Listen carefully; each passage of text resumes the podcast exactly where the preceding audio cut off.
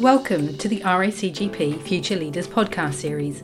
My name is Vicky Moriarty, and over these episodes, I will be exploring leadership topics with organisation leaders who have demonstrated their ability in their respective fields and whose story we hope will help guide and inspire you on your own leadership journey. Today we were talking to Professor George Kailis, who is Professor of Management at the School of Business at University of Notre Dame in Fremantle and also Executive Chair of MG Kailis Group. Welcome. Thank you very much, Vicky. So to start with, um, you hold senior leadership, senior leadership positions in both business and academic settings. What demands do these two different working contexts place on you as a leader? So, Vicky, I find that the uh, academic not for profit area tends to be very good at issues such as mission and values, but not so good on issues such as profitability and operational effectiveness and efficiency. Mm-hmm. Uh, in the more corporate world, it tends to be the reverse, which is the corporate world is very focused on profit and effectiveness and efficiency, but not so focused on mission, purpose, and values. Mm-hmm. So it's about getting a balance of those factors. And so when I tend to work in the corporate area, I tend to be a little bit more focused on purpose, direction, and mission. Mm-hmm. And working in the academic area, a little bit um, more focused on are we doing this in an effective and an efficient manner. Okay, okay, great. And in terms of your career development, um, were there any catalysts or significant events which led to a change in how you developed as a leader? So in my case, I became CEO of the MG Kailis Group uh, back in the 1990s mm-hmm. unexpectedly. Okay. Uh, I was uh, only 29. I just finished my MBA, mm-hmm. and I was the uh, deputy uh, managing director or deputy general manager, and uh, the managing director left suddenly for unexpected reasons. Right. Yes. And so I was sort of thrust into the position mm-hmm. initially in an acting and then a permanent basis. So that was really good experience because there's no doubt there's nothing like learning yes. from a challenging environment. Mm-hmm. Uh, and I sort of worked into issues with our customers, our employees, the board, the shareholders. Yeah. So suddenly there's a lot of range of stakeholders I had to satisfy. Okay. So one of the things I learned uh, very quickly was the importance of really starting to focus on the important issues mm. and not allowing yourself to get distracted yeah. by issues that need to be dealt with, but they didn't need to be dealt with immediately. And in fact, trying to deal with everything at once sometimes leads to an air of crisis mm-hmm. rather than an area of competence. You're getting on with the job. So, um, some of the early things that I did in that that initial period was a bit of experimentation. I actually got rid of all of the committees yep. in the MG Kailis group. Okay. They were put in place as uh, very sensible control structures, mm-hmm. but they've got a life of their own. Mm. And I think I learned from that the the problems of moving into a structure yes. where people behave as they behave to some extent because that's the way the structure is set up. If you want group responsibility, um, then committees are great. If you want to drive individual accountability, mm-hmm. committees can actually weaken that individual accountability. Okay. Now, I also learned that you've got to be a bit flexible as a leader. I did then realize I needed to say to them, look, if you really do need a committee, then yes, you can reform the committee if you wish to. Yes. But as it was, only one of the committees of about five we had at the time actually got reformed. Okay. And, and which one was that out of interest? That was a research and development committee, oh, and that's okay. because it required expertise um, and external expertise as well. Mm. So it was the best uh, way of bringing in that external expertise in relation to our research program. Yes, um, was to actually have a committee with a group of people internally and people externally. Yeah, and did that then give you data that helped you make decisions within the business? The Research and Development Committee? Yes. Yes, look, it, it, research develops a long term prospect as well, so mm. it needs to be sustained over, in, in our case, it had to be sustained over decades because related to some key genetic work in relation to pearl oysters at the time. Oh, so I we see. knew that it needed yeah. to be sustained. Yeah. So um, I'm not against committees, and I hope that comment just showed that. Yeah, yeah. It's really about saying why are they there for? Mm. Why are they there? And a lot of structures in organisations develop, mm. but are no longer there for a purpose. Okay, yes. Yeah. And so I think when you come into a, a senior role, mm. one of the questions you need to ask is do these structures now have a purpose. Mm. And part of that is also giving respect to the past Mm-hmm. and saying, okay, why are they there? Because usually they they were created for a purpose. Yes. And so you shouldn't just, uh, as I said, I allowed them to reform. There were some that were there for a purpose. Mm. Yes. But some had just kept on going. Yeah, absolutely. Okay. So, as part of the organisation's culture, that was an existing structure in, in operation? Is that? Yeah, I, I think it's um, people are reluctant to be the ones to put their hands up and say this is just not working Okay, yes. Yeah. in most yeah. Mm. organisations because, and sometimes it's one of those uh, sort of questions. If you individually asked everyone involved in a department or a committee saying, "Is this working?" Yes. then they would individually say no. Yeah. But if you ask them collectively as a group, then they'll all go along because I think everybody else is going along, and there's a degree of peer group pressure. Mm-hmm. And uh, I mean, this connects through to some of the behavioural science, behavioural economics work that's happening, Yes. Mm. which is how do you frame the question? And if you frame the question to the group or frame a question to an individual, Yes. they're framed very differently and you can get very different results from the same people. It's not that they're lying or they're giving you the incorrect information, Mm. it's just that it's framed differently. Does this committee work for you? Is a different question than framing as should this committee be wound up, which sounds like it's uh, to some degree a, a negative aspersion on the members of the committee Yes. and possibly the senior executive that set the committee up in the first place. Yes, so it's a good example of you know, this sort of framing of a question Mm. becomes very important in relation to strategy and management. Okay. And where did your interest in behavioural science and behavioural economics stem from? Uh, I think it from uh, about 2002, and I was in New York and actually uh, went to a lecture by Dan Kahneman, who Oh, won the. Nobel Prize in economics for his work there. Yes. And there's no doubt that having that wonderful experience of hearing the person speak Mm-hmm. personally, the room was packed, and that's the other thing. The room was packed. Yes. There was a business conference. You just you could see that people wanted this was new. Yes. People wanted to hear about this. People could see that this was really going to be an important thing. Yes. And I got carried away, so stayed interested. That's great. That's fantastic. And it seems to um, be increasingly at the fore in business. Uh, this uh, this approach to decision making um, being informed by uh, behavioral econ- economics and behavioral science as a whole. Um, and one of the things that we're exploring in the leadership program is strategy and how you formulate uh, strategic plans. So I'm going to differentiate between strategic thinking and strategic plans. Um, how do you think your previous experience of implementing a strategic plan, for example, has been affected by what you know now?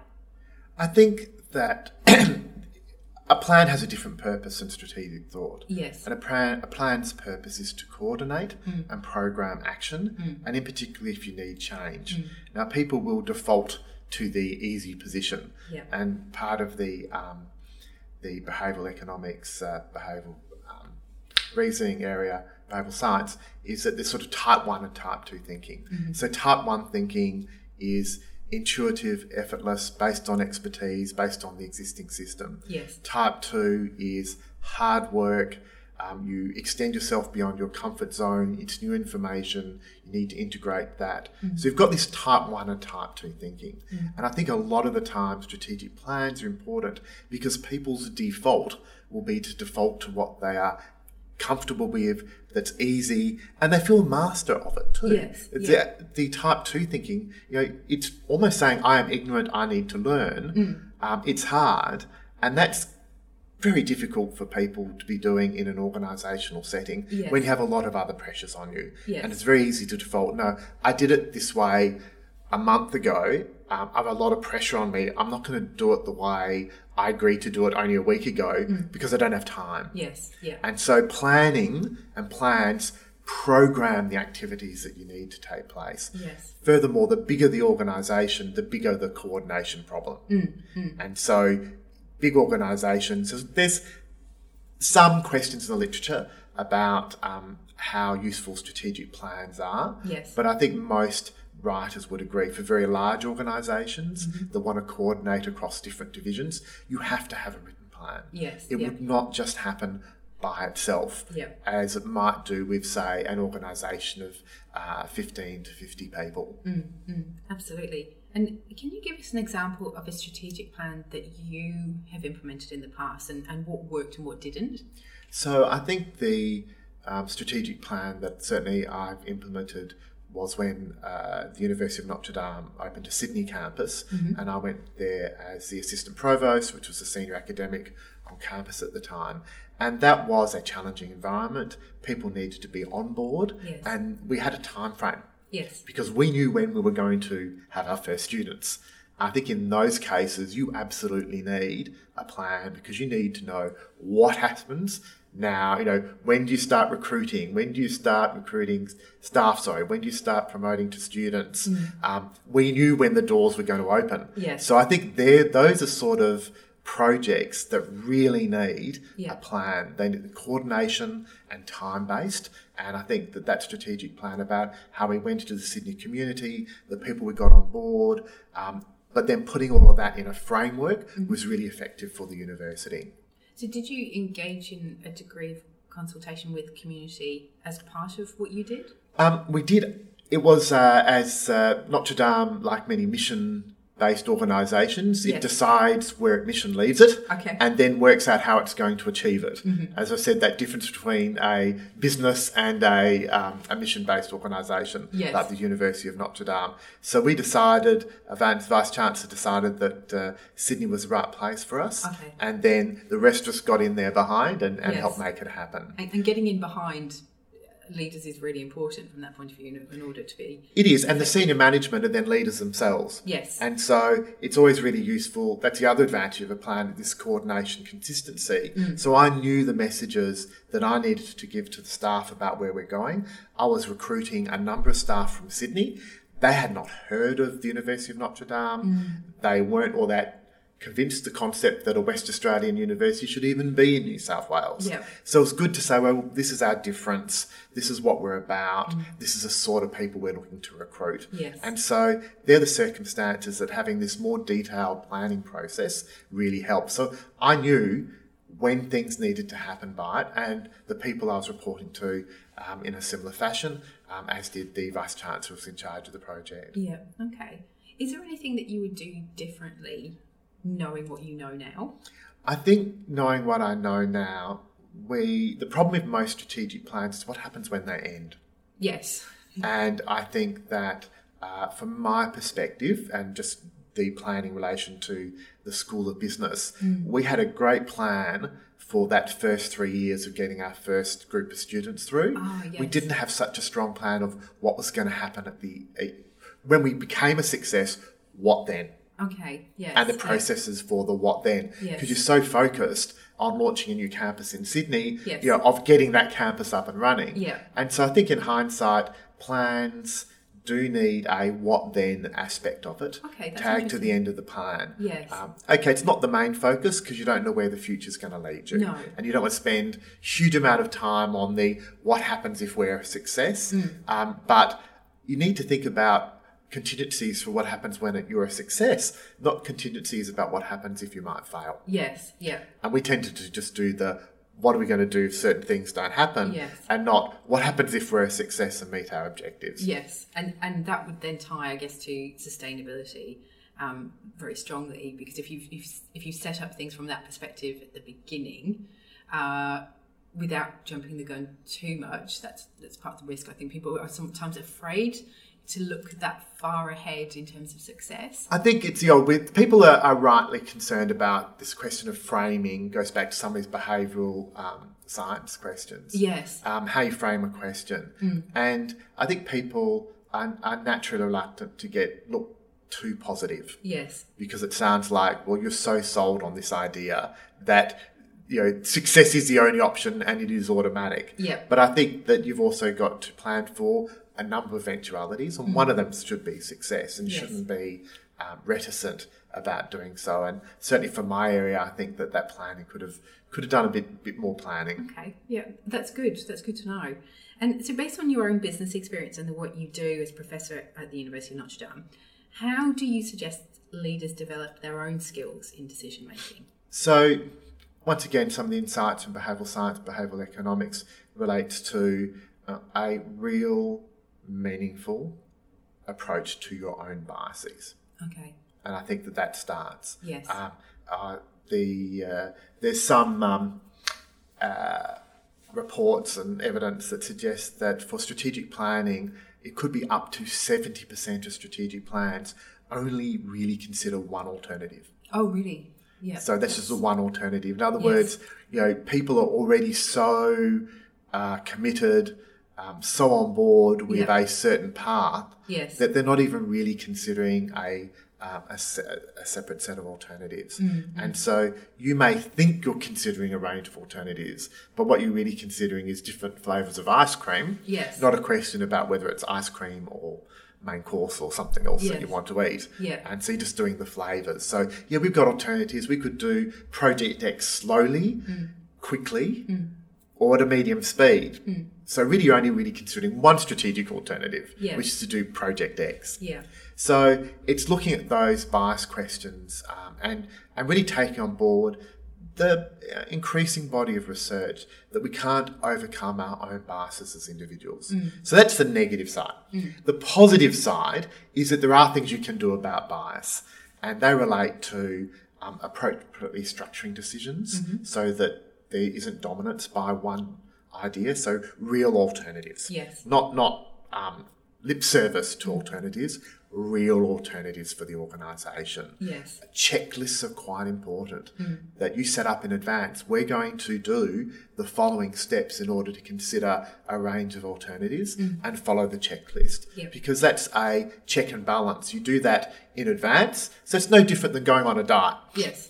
You, you, you, plan your steps in advance if you want to follow through mm. on them so that you're just not tempted that, you know, that, well, you know, project is looking so good. It'd Be nice if we started really early. Do we really need to do all that scenario testing stuff mm. at the end? Mm. Why don't we just jump on board now? So checklists can be really useful for that. Okay. Having a diverse decision making process can be important. Okay. Um, people need to be careful by what they mean by diversity. Mm-hmm. So we're talking about genuinely different viewpoints. Yes. So, for example, sometimes when people mean diversity, they're focused on other attributes mm. of the people involved. Yeah. Um, a good example, US Supreme Court. Mm. You know, all but one of the judges went to an Ivy League school, mm-hmm. clerked in the Supreme Court. Actually, their professional careers were very, very similar. Yes. They're very different people, mm. very different backgrounds, but their professional dimensions are actually very similar. Yes. So when we're saying diversity, what is the appropriate diversity mm. for the issue that you've got in front of you? Yes. And you need to be careful because it may look like a diverse group, but may in fact have very little diversity. Yes. And I find that sometimes the case. And we suffer from that sometimes in academia. You know, we think there's a diverse set of viewpoints, but really it's just a sort of fairly narrow viewpoint from very different people, Yes. Yeah. which is not the same. Yes, absolutely. Well, I think it's a natural inclination to gravitate towards somebody uh, who who has a similar background or um, similar interests, and as a consequence of that gravitation, the, the the pool of diversity is is not what it could be. So being conscious that that is what happens can be really important and help uh, you then make decisions in well, who else do I need to bring on board in order to help with that decision making? I think that's really important, but uh, a trap is to get confused between the commitment phase to the development phase. Okay. The development phase really needs that expertise base. Yes. And I think an error a lot of um, strategic planners make Mm. is to assume that an organisation has all the expertise it needs to make Okay. to make a decision. Yes. And once again, that goes back to that type one expert system, type Mm. two effortful, investigative, scientific type Yes. system. Yeah. Because your organisation may not have internally the expertise it really needs, and you don't even know it. Yeah. Okay. Okay. And so sometimes the answer is to go outside your organisation and bring in expertise. Mm. And that's, I think, a self monitoring aspect of a senior leader these days. You'd say, you know, this is our plan. Have we really met all those objectives we set Mm. initially for the plan? If the answer is no, then part of it may be that you need even more diverse insights outside your organisation Yes. and possibly outside your industry. Okay, okay. So the, the the question there is, is what don't I know in many instances, and so you're going externally to, to get that information. That's right. Yeah. So the first the first step though is saying because I will have biases, Yes. not may have biases, Yes. because I will have biases, mm-hmm. I may not know what I don't know. Yes. And so what's what what can a leader do about that? Maintaining diverse personal networks is a very important aspect of mm-hmm. many leaders. Mm-hmm. And you often find leaders of uh, very successful organizations aren't um, have moved beyond being a specialist or even a manager themselves. They're out there sensing, going to conferences, talking to diverse groups of people, and that's a good way of actually getting a feel Yes. for what's happening out there. Yes. And how do you do that when you you juggle as as you do juggle a number of roles? How do you stay uh, connected or build on that? Well, in some respects, the advantage of juggling a number of roles, it forces me into proximity to people I wouldn't normally talk to. So, um, as a senior manager in a fishing company, I may occasionally interact with uh, fishery scientists Yes. and policy managers, Okay. but I wouldn't deal daily with economists, academic accountants, management specialists, marketing. Um, researchers the way I do in academia. Yes. And the flip side is in academia, um, I wouldn't deal on such a daily basis with the real practical issues of how do you keep your company working, the Mm. customer satisfied, the cash coming in the door, Yes. your employees motivated, and having to think about that in a practical way each week. Yeah. So I think diverse roles, but people don't need to have, try doing multiple careers at the same time. Mm. But I do think that. Um, most people are aware of things that they think they should be doing, Yes. but they feel that they don't have enough time because it's taking away from their professional practice or their uh, leadership uh, uh, role. Yes. But I think it's the other way, and you should actually be seeking out those opportunities Mm. to extend that.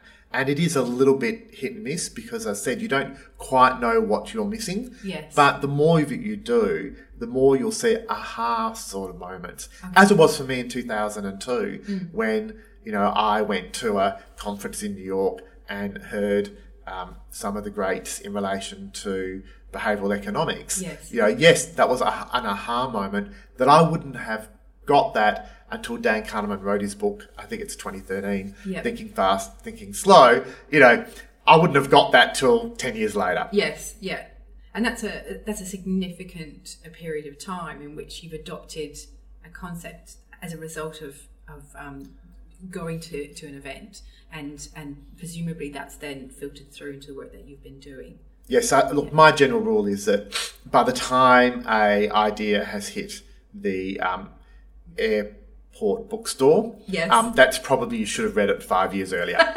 It's good to know. Doesn't mean you shouldn't read it, but you probably should have read it five years earlier or been aware of the um, the academic literature. Yes. Um, and that's the advantage of sort of being um, in the academic world. Yeah. Um, even if you're not on the cutting edge of any of a range of disciplines, Mm. you're usually aware in a general sense from your colleagues what's exciting them and Yes. what's happening. Yeah. And so that's a great insight in that regard. That doesn't once again make you an expert in that up and coming area, but at least you're aware this is an up and coming area. Yes, absolutely. That's right. And so, wh- what are the things that leaders need to be looking out for in terms of decision making? Um, what are the risks that um, they could be facing into?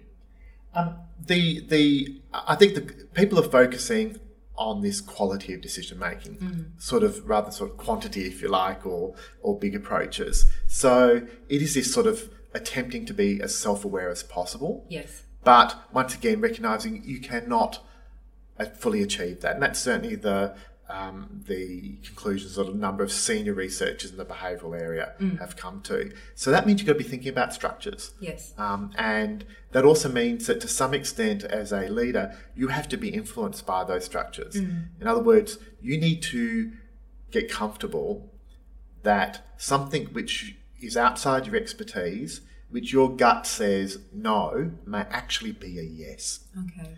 So gut instinct's good for areas in which you're an expert and you're very well informed.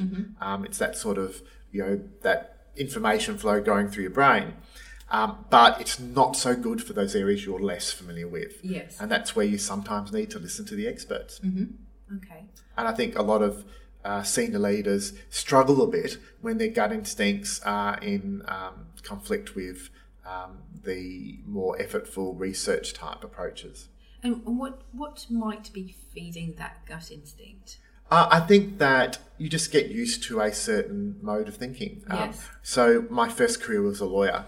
So lawyers have a very specific mode of thinking. They work by analogical reasoning, you Yeah. know, uh, by analogy, and say this happened in this case, so something similar could happen in another case. Yes. So it's nothing to do with, for example, a statistical analysis of a set of circumstances, Yeah. where that might be an outlier for many reasons.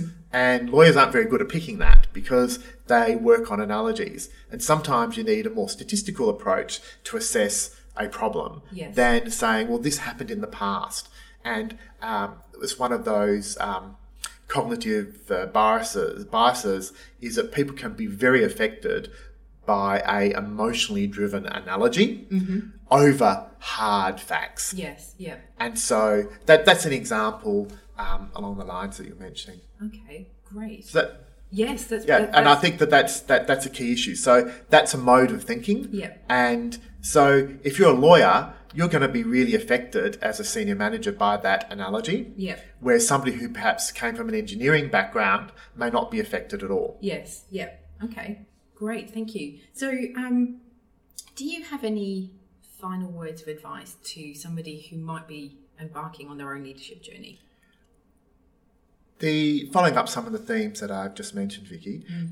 I think keeping that diversity in there is really important. Yes. um, diversity of experience and background. So, and I, I know this being a professional academic, someone decides to do an MBA, it's very hard for them to do that and their career and their family and other things. But I would certainly not recommend sort of cutting off aspects of your um, your interactions with your profession, for example, Yes. because you're focusing on one aspect. Mm. I don't think that at a leadership level that's an advantage. Mm. That's a great advantage if you're going to become the specialist in a particular medical area, for example. Yes. Yes, you need to focus to get that expertise up. Mm.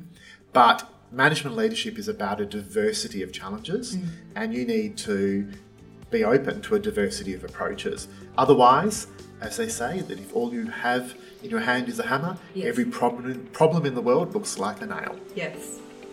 Fantastic. Well, thank you very much for joining us today and those valuable insights. I'm sure it'll be very interesting to hear about. Thank you. Thank you.